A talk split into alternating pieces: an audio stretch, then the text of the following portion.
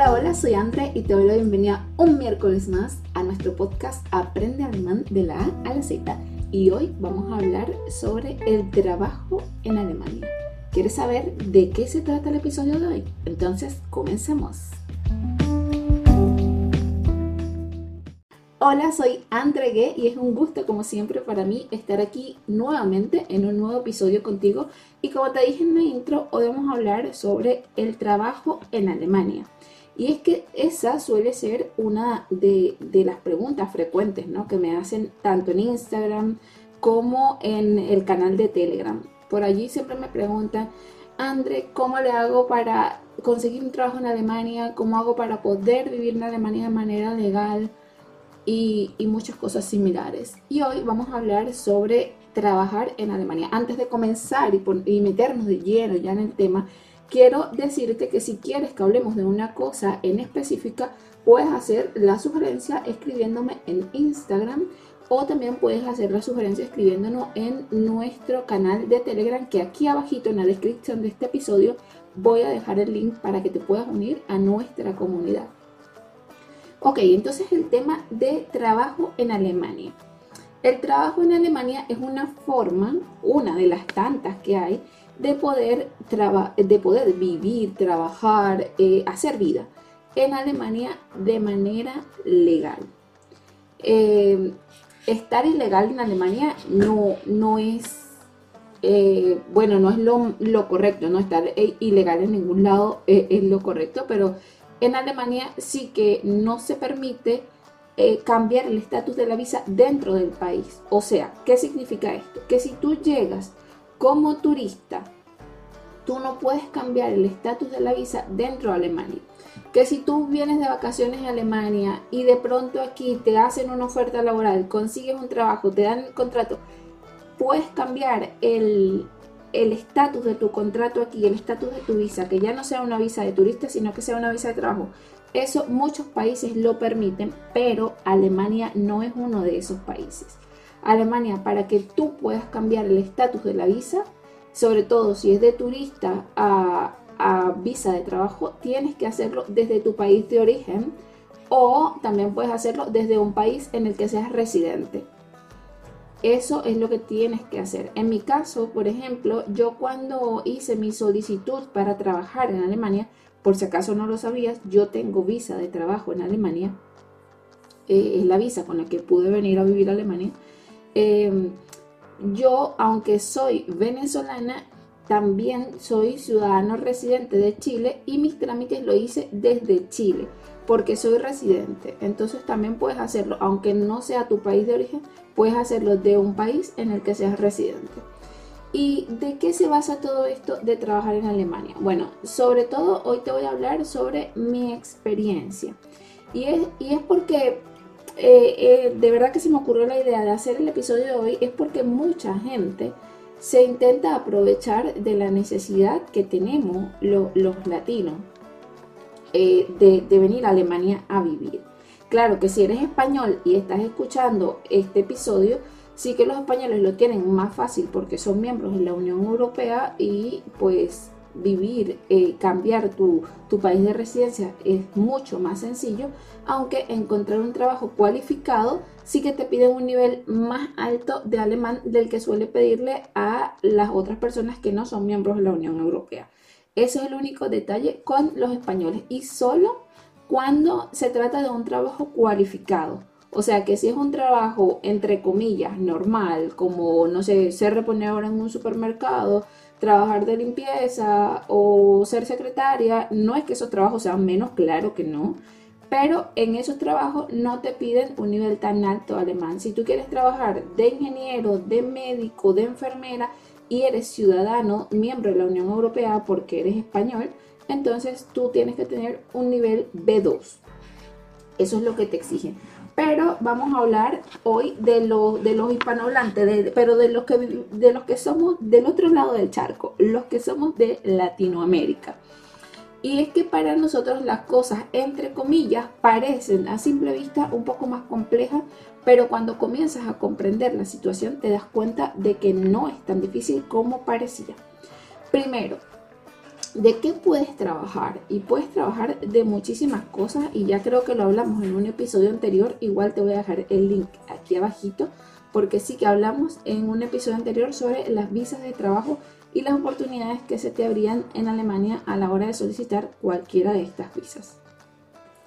Entonces, hay países en donde suele haber empresas o personas que se aprovechan de tu necesidad o tus ganas de venir a Alemania a trabajar, y entonces te ofrecen, voy a decir esto entre comillas, ¿no? Te ofrecen paquetes o promociones en las que tienes que pagar un montón de dinero, y ellos se encargan, otra vez entre comillas, de hacerte el contacto con una empresa alemana para que tú puedas solicitar el empleo. Y eso no tienes que hacerlo si no quieres, eso es como algo extra, pero eso no te garantiza que te van a dar un contrato de trabajo y que te van a aprobar una visa. Es simplemente una empresa que te hace la gestión. Tú podrías hacer la gestión por ti mismo, podrías buscar una página de ofertas de empleo. Incluso Alemania tiene una página oficial que se llama Deutschland.de, y allí vas a encontrar una parte completa en donde habla de trabajo, Arbeiten en alemán, y esa página también está en español. O sea que si pones en tu buscadora en Google Deutschland.de/es, te va a aparecer toda la información en español de las ofertas laborales que hay y de las personas en específico que se están buscando.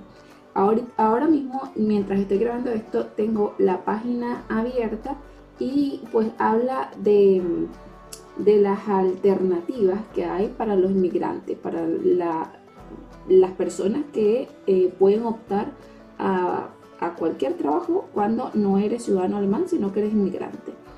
Y bueno, se habla de personal cualificado. ¿Cuál es el personal cualificado? Pues son enfermeros, personal cualificado que necesita Alemania en este momento. Ahora está enfermeros, médicos, creo que eso ha estado por muchos años, esas profesiones.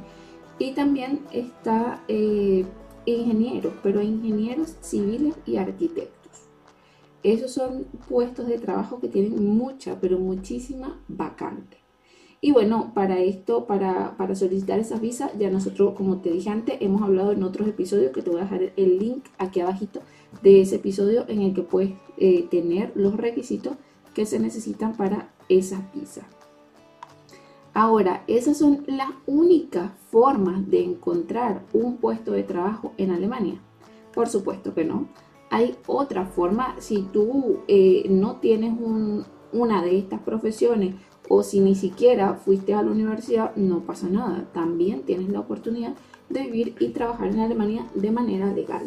Una de esas opciones es ser au pair en Alemania, es ser niñera en Alemania. Y este tipo de visa sí que tiene sus limitaciones en cuestión de edad, porque lo puedes hacer desde los 18 hasta los 26 años más o menos, pero también, y sobre todo en esta página web que es deutschland.de, en esa página web te da tips de cómo solicitar, y también te dice varias páginas web en donde puedes encontrar una familia de acogida que te contrate como au pair en su casa, ¿no? Que te acoja en su casa para que seas niñera de sus hijos. Y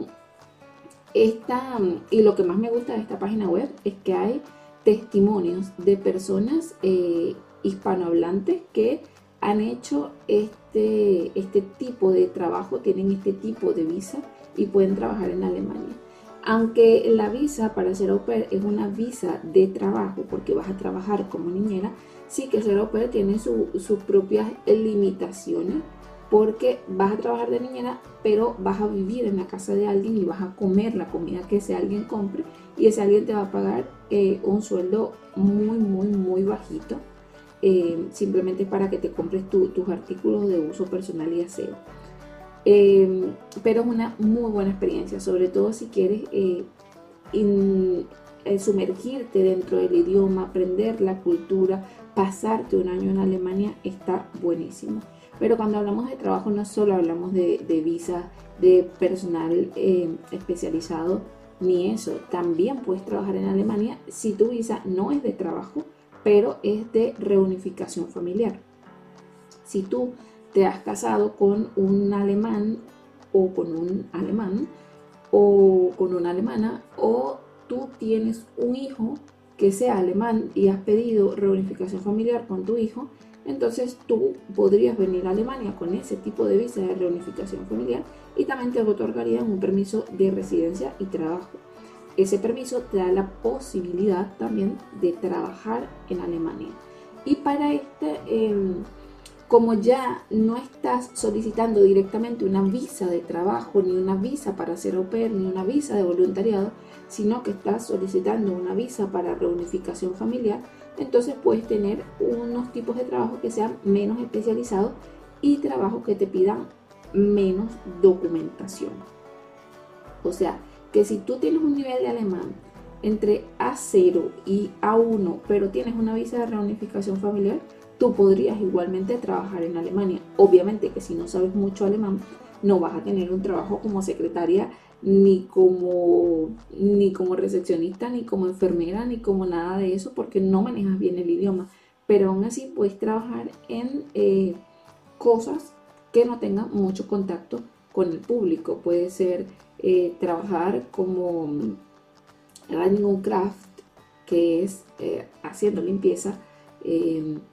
También puedes trabajar como repartidor de periódicos, que también sirve cuando no tienes un nivel tan alto del idioma.